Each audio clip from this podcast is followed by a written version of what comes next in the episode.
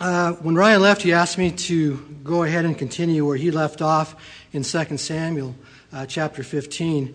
So we're going to do that tonight. But before we get started, I was just thinking tonight how awesome it is that we can come and gather tonight. When I came here tonight, I knew I was going to teach, and it's always a little nerve wracking when we don't do this very often, when we get a chance to do it, that we get to speak for the Lord and, and we get to teach. And, and it's exciting that we're afforded an opportunity to do that. But more than that, I was thinking that a lot of us here came here tonight with problems or with boredom during the week or things going on in our lives, and how awesome it is that God remembers us. That today He had this day planned for each one of us. That when He reminds us in Scripture that to partake of communion often to remember Him, He does that so we can have our spirits lifted up in remembering what He did for us. And it's just, it's just every time I come to communion, I just, I want to cry because God has changed my life so much and I know He's done that for each one of you. And it's just exciting that we get to come and gather. And we have a church that has so much going on. I mean, the list of announcements went on for a while, but that's good because there's a lot of things going on, a lot of things to get involved in. And there's a lot of people in here that are in love with Jesus. And there's so many new faces. I mean, it's amazing to me that every Wednesday there's new people here. Sunday we're getting more and more people. And that's because we're a God loving church, a Jesus seeking church. We heard uh, a story tonight of a man that just gave his life to Christ not too long ago, and he's here tonight. And, and, and, that happened last week, too. And it's just so moving that, that we as elders are, are so blessed to, to hear what's going on behind the scenes and, and to get involved with some of the things that you all don't get to. But it's, it's you know, we want to share that with you that this church is just amazing right now. And Ryan's leaving, but we have Rory coming in, and we're just excited. And I know you guys are too to, to see what's next. I mean, where's Jesus taking us next? We're at a level now that's amazing what's, what's coming after. You know, and, and I'm just looking forward to that. I know you are too. As we've been going through 2 Samuel, uh, in chapters 1 through 10, we saw the rise of David to his power.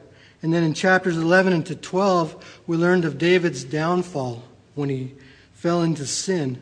And as we continue to go through 2 Samuel, now in chapters 13 through 20, we continue to see David's troubles.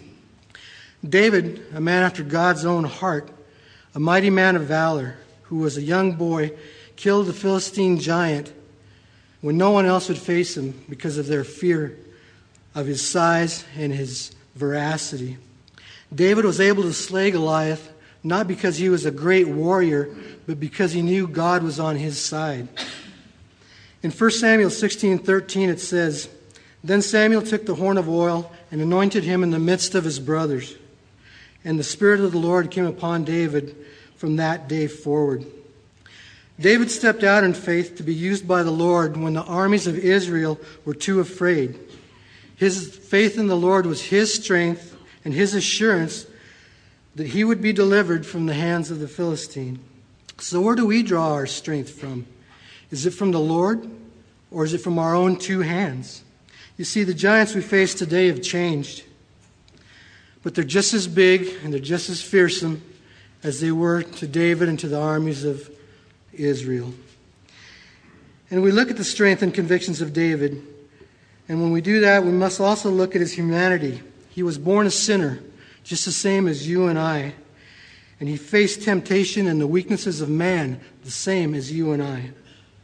Our sin can influence us slowly over time, or it can come in swiftly and destroy us before we ever know what happened. David had gone from an eager, holy warrior to a king that stayed at the palace while others went out and fought the battles. He had a wandering eye that led him to become an adulterer. He went from one that protected Saul's life to the man who plotted against Uriah to have him murdered. Where he once attracted thousands of followers, now he lost thousands. David had allowed sin to enter his life without thinking of the consequences. And when Joab was sent to battle the Ammonites, he decided to stay home. Instead of being a leader to his armies, he stayed behind with too much time on his hands and his wandering eye spotted Bathsheba. Sin can be so subtle in the way it enters our lives. It can sneak up on you, and before you realize just how deep in sin you are, the damage has already been done. I hear people say how much they struggle with temptation and things that, that tug at them through their flesh, through their lusts. But usually, along with that, I also hear, but I have all this time on my hands. When I hear that, I think, man, that's a no brainer. Too much time on your hands. What else? What an awesome opportunity for temptation to come in and take over. Some of us knowingly jump into sin with both feet, knowing there will be a price to pay. But make no mistake, our sins will come to light somehow, some way. And I was just reminded of that tonight before we came down here. I was watching the news, and I don't know if you heard about the governor in South Carolina, I believe it was. They went missing for a few days. Everybody was worried about him. And when he got back, he was in Argentina instead of hiking with another woman besides his wife. Sin will find us out. And too much time on our hands. You know, we have a choice of what we do with the time on our hands. I was talking with my wife about the time when I had back surgery back in 2005. And I'd, I'd never had surgery before. And it put me down for six months. So for six months, I didn't get out of the house much. I didn't walk much. I know Judy or Julie has gone through much of the same thing that I did, and it's excruciating pain. And you can sit and you can whine and you can complain, or you can use the time that God's given you for positive things. So many of us, even now, as we go through the, a time of, of financial difficulties with no jobs or, or bills that we can't pay and just no work, it's not that we don't want to work, it's that there is no work. But look at the time God's given us. My old pastor told me one time, Frank, don't look at it that way.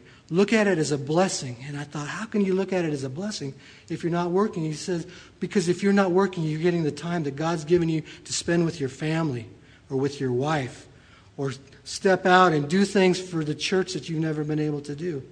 So, what we do, it's our choice. When I was off, I had the choice of becoming cynical and, and, and just complaining all the time.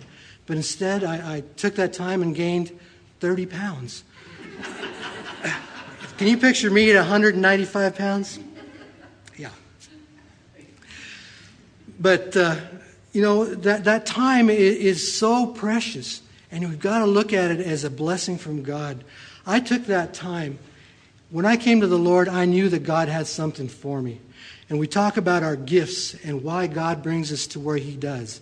Some of us have to go to great lengths to, to finally see that we need the Lord. In that time, I used to get up at 3 in the morning, and don't ask me why, but every night I'd get up at 3 in the morning and I'd pray. And I got to have a relationship with the Lord that I never had before.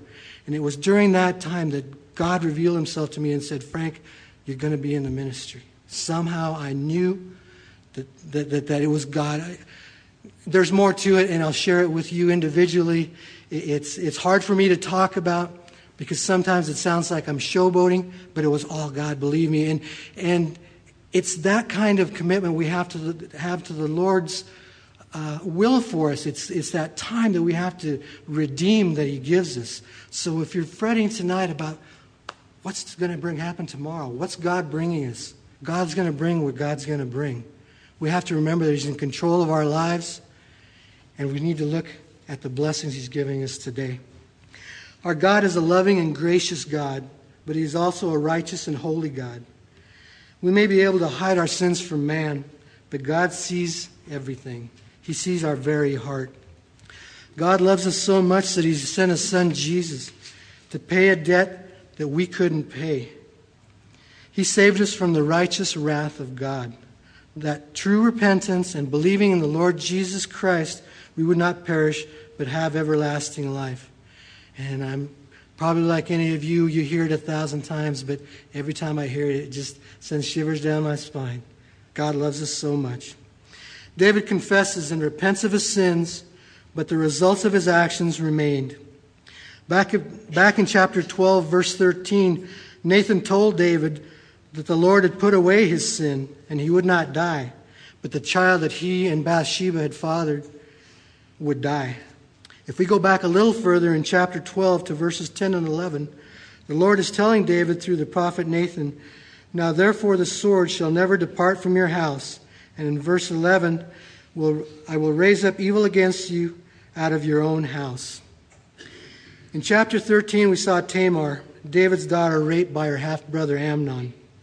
David knew what had happened, and it says he was very angry, but he did nothing about it. Absalom, David's other son, was dwelling on the fact that nothing had been done. So after two years, he acted on his hatred for Amnon, and he had him murdered. Then Absalom fled to Geshur and stayed there for three years. David longed to see Absalom, but would not send for him. So Joab devises a way to push David into reconciliation with Absalom. By using a wise woman in a parable, he makes David see that for the good of the family, sometimes ordinary laws have to be put aside. So he sends for Absalom to be brought back, but he will not see him. And he won't see him because he's confused. He's unwilling to punish Absalom, but he's also unwilling to forgive him. So on his return, Absalom lived in Jerusalem two more years before coming before the king. Remember, he had to set Joab's field on fire in order to just to get Joab to come to his house and talk to him. Then he sent Joab to David with a message either give me restoration or give me execution. So Absalom went before the king. He bowed before David, and David reached down and kissed him, which points us towards Absalom's restoration. Chapters 15 through the end of 19 deal with Absalom's rebellion. Last week, Ryan took us through verse 12 in chapter 15, where we saw Absalom's conspiracy and proclaiming himself as king. So tonight we're going to pick up in chapter 15, verse 13, and go to chapter 16, verse 14. We'll be looking at David's escape from Absalom and the people he met on the way. Now, as we go through this section of Scripture, I want us to look at those that are around David, his friends and his enemies.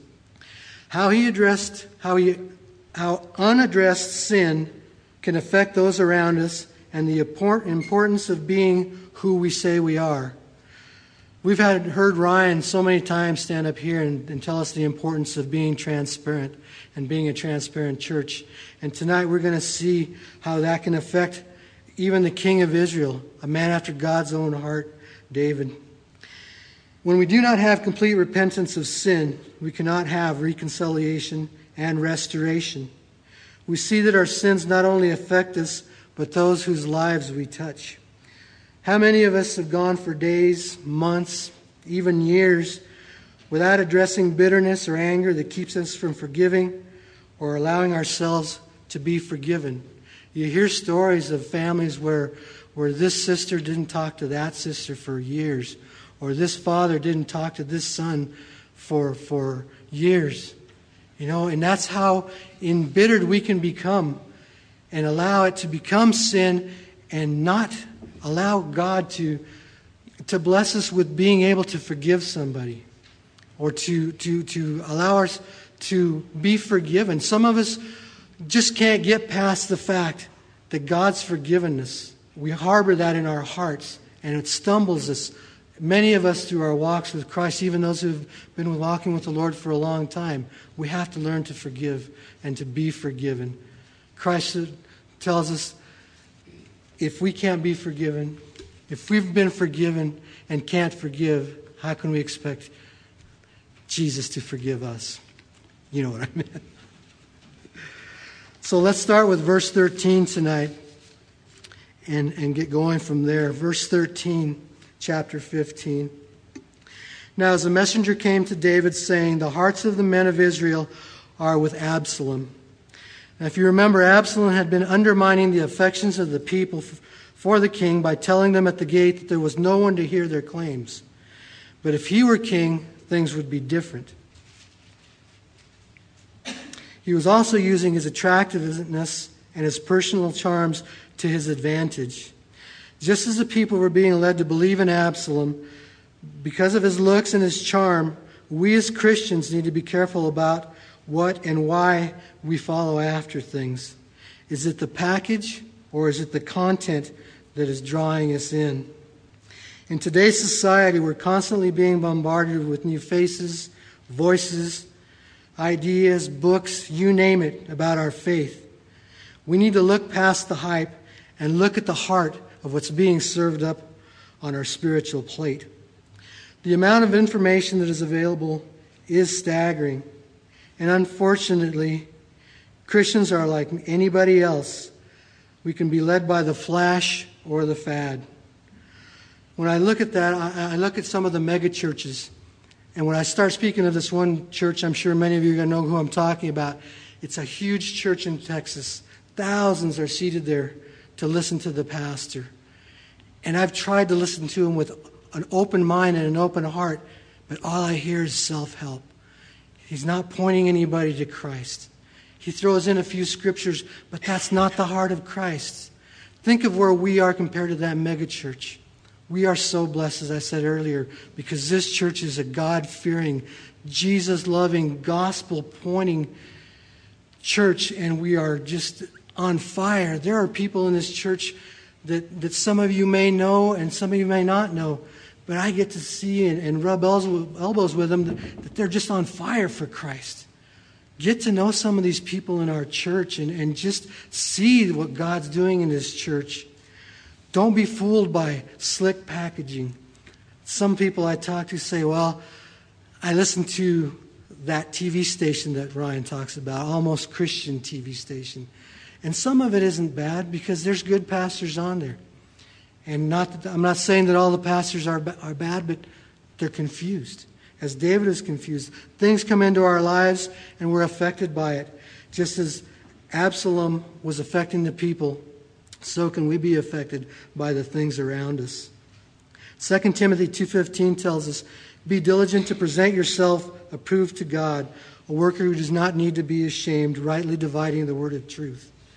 Just because something looks good on the outside doesn't make it good on the inside. 2 Corinthians 11:14 also says, "And no wonder, for Satan himself transforms himself into an angel of light." So many people think, "Oh, the devil, you know, red and horns." Nah. How's he going to come at you? He's going to come at you as a good-looking, slick packaged person. Verse 14. So David said to all his servants who were with him at Jerusalem, Arise and let us flee, or we shall not escape from Absalom.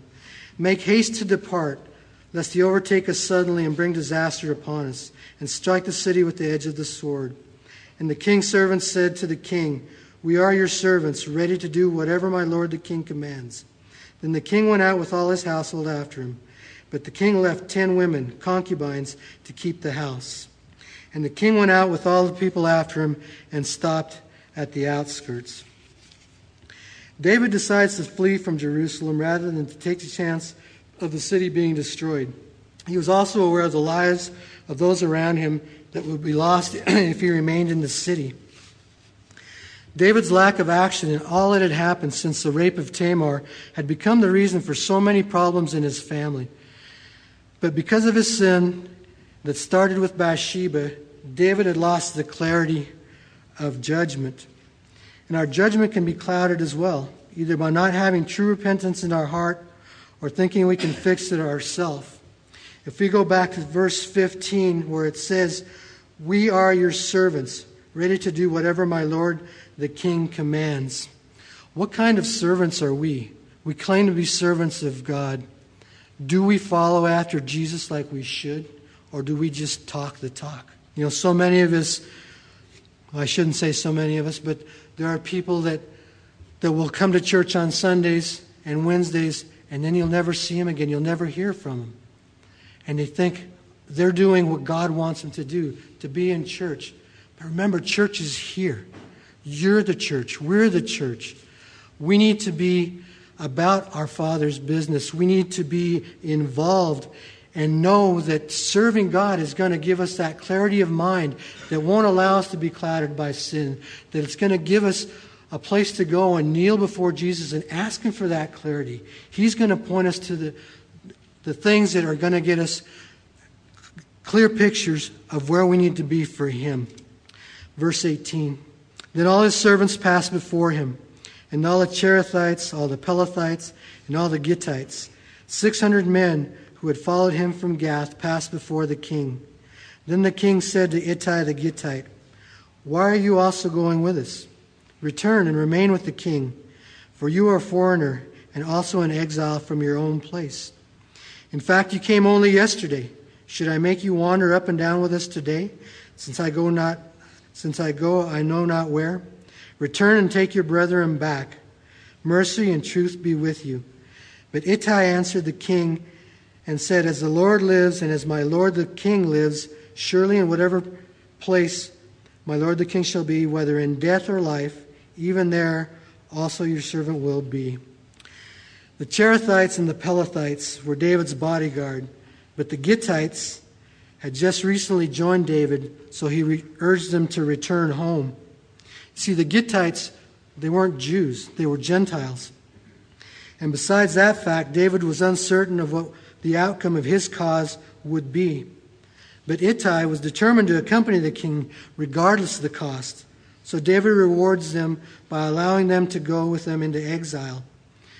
Why would you follow someone into exile? The person you were following would have to make such an impact on your life that you could do nothing but follow him. Why do we follow who we follow? During the transition that our church is going through, it has really made me look at why I'm here. Why am I doing what I do? And I think, was it Ryan that made this church what it is? Is our church just a real comfortable church to attend with real nice people to hang out with? I hope you can answer this along with me, and the answer is no. We're here because we follow after the one true God.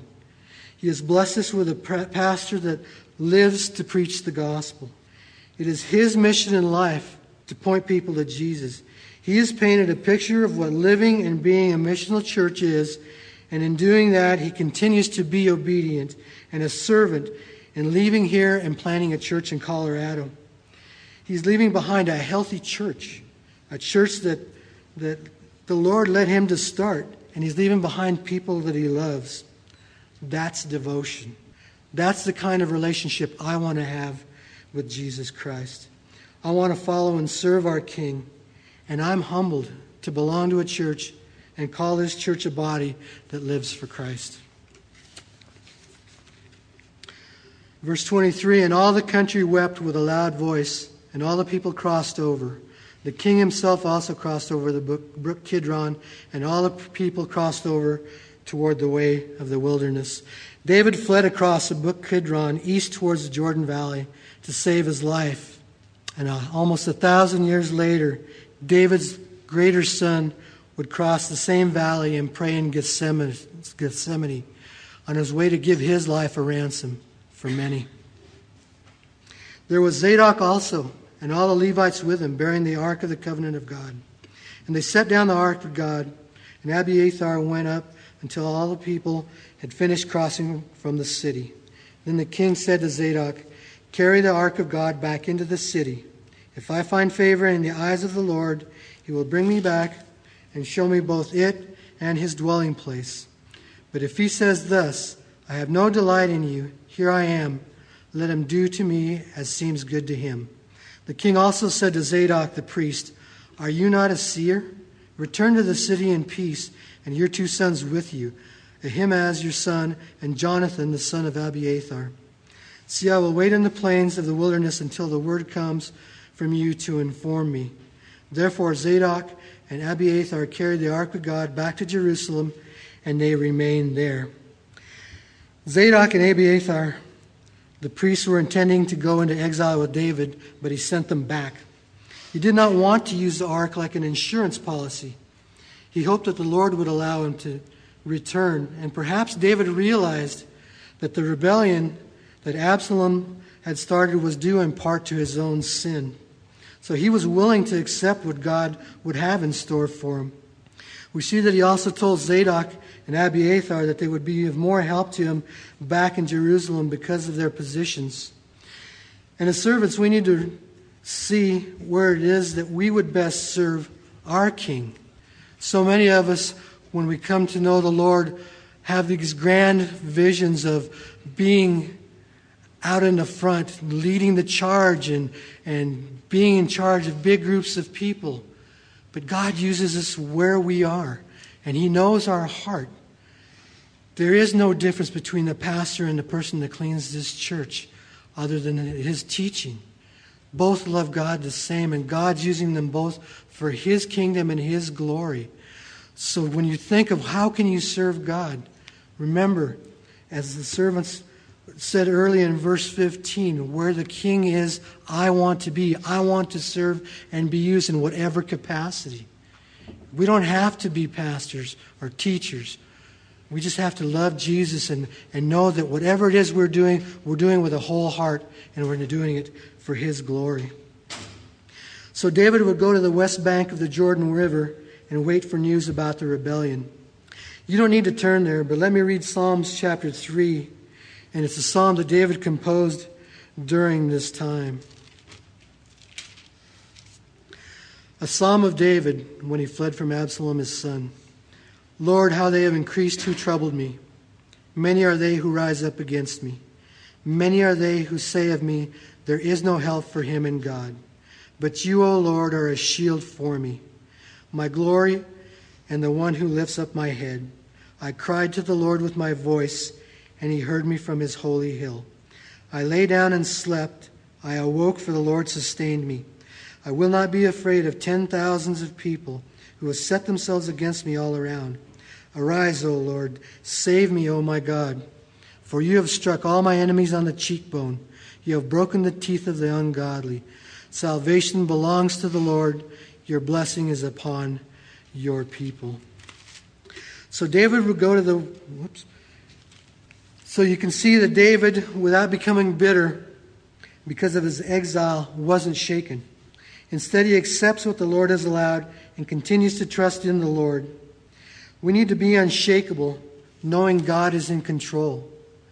Now, more than ever, we see the need for God taking control of our lives, for us to give our lives to Him. We can't turn to the left or the right now without something else going wrong or we see something happening. You can't turn the TV on without hearing that Korea might be launching a nuclear missile towards the United States, or that the things that are going on in Iran in Iran could explode, and who knows what's going to happen from there. We've got troops in Iraq and in Afghanistan. People are killing people over the God that they serve.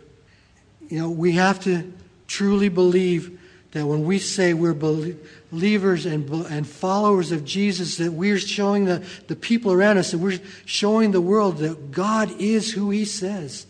That we believe in our hearts with everything that we have that God is God. He's the same yesterday, today, and forever. And He's going to get us through all of this. Verse 30.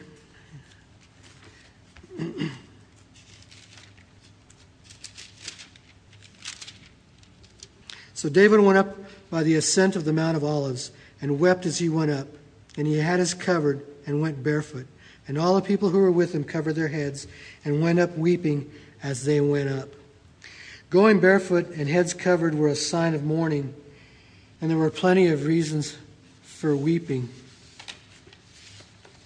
God tells us that there's a time for laughter and a time for weeping. And yes, we see that David had reasons for weeping. And there's times for us to weep. But as I was saying before, God is an awesome God.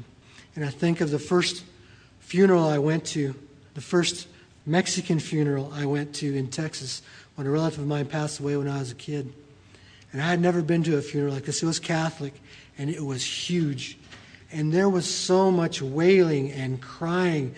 People were falling down and fainting. And, and I thought, wow, is this what it's like when everybody dies? You know, and, and it bothered me growing up. But as, as I came to know the Lord and read through God's Word, we see that there's a time for weeping, but that time ends. To be absent from this body is to be present with the Lord. How could we keep weeping knowing that we're going to be with God? As believers, we know that the weeping is only for a moment.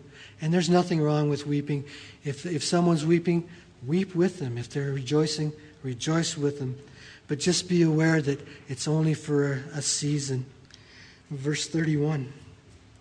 Then someone told David, saying, Ahithophel is coming, is among the conspirators with Absalom.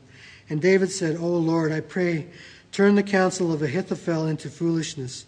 Now it happened when David had come to the top of the mountain where he worshipped God, there was Hushai the Archite coming to meet him with his robe torn and dust on his head.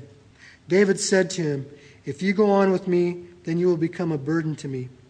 But if you return to the city and say to Absalom, I will be your servant, O king, as I was your father's servant previously, so I will now also be your servant. Then you may defeat the counsel of Ahithophel for me. And do you not have Zadok and Abiathar the priests with you there? Therefore it will be that whatever you hear from the king's house, you shall tell to Zadok and Abiathar the priests. Indeed, they have there with them their two sons, Ahimaaz Zadok's son, and Jonathan, Abiathar's son. And by them he shall send me everything you hear.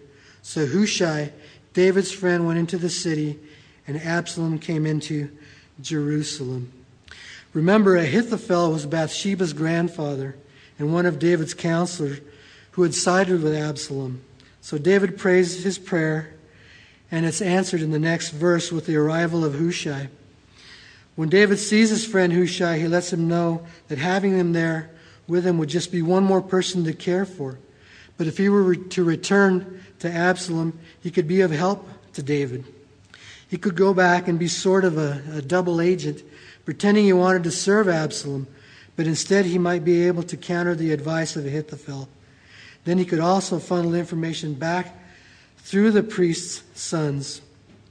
So through 15, we've seen David leaving Jerusalem, we've seen that because of the sin that he was in, it had clouded his judgment, and now he had come to the point of having to leave Jerusalem or see it destroyed. We need to remember that when we have the opportunity to go before the Lord and ask for repentance, we have to go before Him with a whole heart. We don't want to go before Him and just do as, as some religions do and just say a Hail Mary and ask for forgiveness and on your way. We have to kneel down broken before the Lord and ask Him to forgive us of those things so that we can get back on track, so that we can see where we're headed and why we're going there, why we're in the position we're in. And, and we've seen that David has had to go and leave his city with all of his men, 600 of his men, and all his servants. So just keep that to heart that when we go before the Lord, as tonight we uh, celebrated communion, and when we do that, we take our sins before the Lord and those things that are bothering us, and just ask Him to forgive us and to leave us of those sins that we can get back on the road and on track with Him.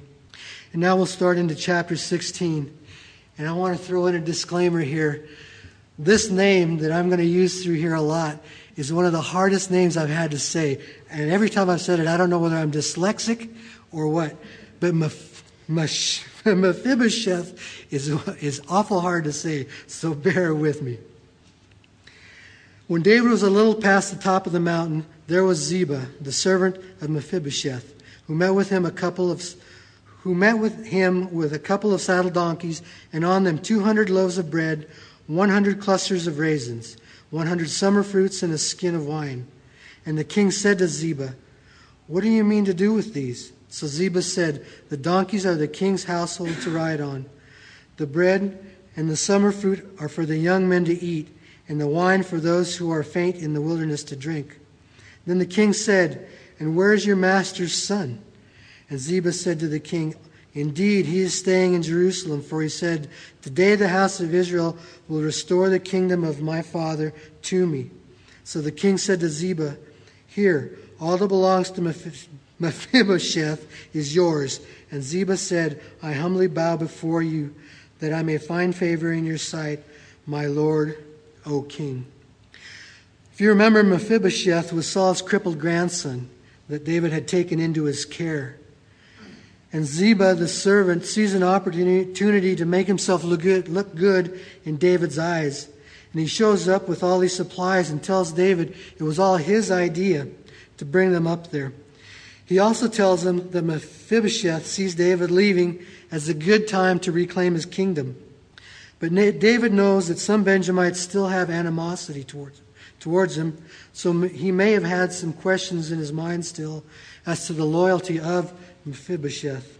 So David reacts hastily without hearing both sides of the story and gives all of Mephibosheth's possessions to Ziba. And how many times have we all done this? Acted too quickly and paying for it later. Instead of seeking the Lord, we just act out in our own strength. I don't know about you, but, but I can I don't have enough fingers and toes to count on that. I can tell you, seek the Lord. You know, pray about it. You know, we should pray about everything. I mean, I'm talking about buying a car. I'm talking about everything that we do. Now, I'm not saying we need to look at a washing machine and kneel down and say, God, I don't know if I should have this washing machine or not. But we know that whether we can afford it or not. And that's the thing that we need to take to the Lord. We need to wait on Him and not be hasty on our decisions. I know, like, like me, some of you, maybe when you were younger, bought a car before you were ready. And then you had the payments to deal with. You had the down payment, but now you've got the payments. It's a nice car, but you can't afford it. And, and it's just things like that, the practical things that God says, in all things, pray. Bring them to me. You know, there's nothing too small for us to pray to God. And we just see that David, king of Israel, a man after God's own heart, and leader of a nation himself, reacts too quickly and makes a bad decision. Verse 5. Now, when King David came to Bahurim, there was a man from the family of the house of Saul, whose name was Shimei, the son of Gera, coming from there. He came out cursing continuously as he came, and he threw stones at David and at all the servants of King David, and all the people and all the mighty men were on his right hand and on his left. Also Shimei said, thus when he cursed, Come out, come out, you bloodthirsty man, you rogue. The Lord has brought upon you all the blood of the house of Saul, in whose place you have reigned, and the Lord has delivered the kingdom into the hand of Absalom your son. So now you are caught in your own evil because you are a bloodthirsty man. Abishai was ready to lop off the head of Shimei for cursing the king. And cursing a ruler was forbidden in, Mosaic law. And you can read about that if you go back into Exodus. Look up uh, chapter 22, verse 28. But the king tells Abishai no, because David sees things differently than Abishai. Sometimes it takes a shock or a person with quiet conviction to make us look at what is happening. You know, I, I, I can't help but think of Shimei coming out and throwing rocks at David. He's got an army around him, and this crazy man comes out cursing him and throwing rocks. What did he expect? You know, and, you can see this picture of all these people surrounding David so that the rocks can't even get to David. But he can hear the cursing. And David takes that cursing to heart. And, and, and it's going to lead us into the next chapter, but, but he takes it to heart, knowing again that the sin that he started out with Bathsheba has led him through all these things and continues to rain all these problems down on his family, not only his family, but those people around him that we're seeing uh, be affected as they leave. And it's affecting people in ways that, that he wasn't even aware that that there's people that are turning their backs on him. And in that same way, sin can affect us. We think that when we sin, that it's only going to do something to us and that we can ask for God's grace and His forgiveness, and that's it. But that doesn't always happen to be the case. It's going to touch those people around us. Just like that governor, it's going to come out and it's going to hurt. It's going to hurt those people that, that maybe you had no idea how they were going to be affected, but it's a trickle down effect, and we've seen it through this, this whole section of passage, or this whole section of Scripture, that what started out as a wandering eye, as too much time on his hands, has ended up in murder and betrayal and rebellion. And it's just going to continue, and we're going to continue to see that as we go into chapter 11. And David said to Abishai and all his servants, See how my son who came from my own body seeks my life. How much more now may this Benjamite? Let him alone and let him curse, for so the Lord has ordered him. It may be the Lord that will look on my affliction, and that the Lord will repay me with good for his cursing this day. And as David and his men went along the road, Shimei went along the hillside opposite him and cursed as he went and cursed as he went, threw stones at him, and kicked up dust. Now the king and all the people who were there with him became weary, so they refreshed themselves there. See, David was still wondering whether all that had happened was the Lord's punishment for his sins. So David just simply endures it. We also see David pointing out here that a member of Saul's household has more cause to want to take his life than his own son Absalom. David was also hoping that the Lord would see the hostility in Shimei and be moved to mercy for David and away from anger. And in closing, we see David and all the people with him arrive at the west bank of the Jordan River, taking a deserved rest after a 21 mile journey from, from Jerusalem. Repentance reconciliation and restoration. In reading about David fleeing from Absalom, we see how sin has not only affected his family, but also those around him. We have also seen pictures of obedience and sacrifice. Let us be a teachable people that learn from the mistakes and the victories that we read about in his word. Let's be like Ittai, who followed David regardless of the cost Jesus knew the cost and paid it for us. Let us be followers of Christ and follow him in turn, into eternal life and being blessed to be with him forever and ever. Just stand and pray with me.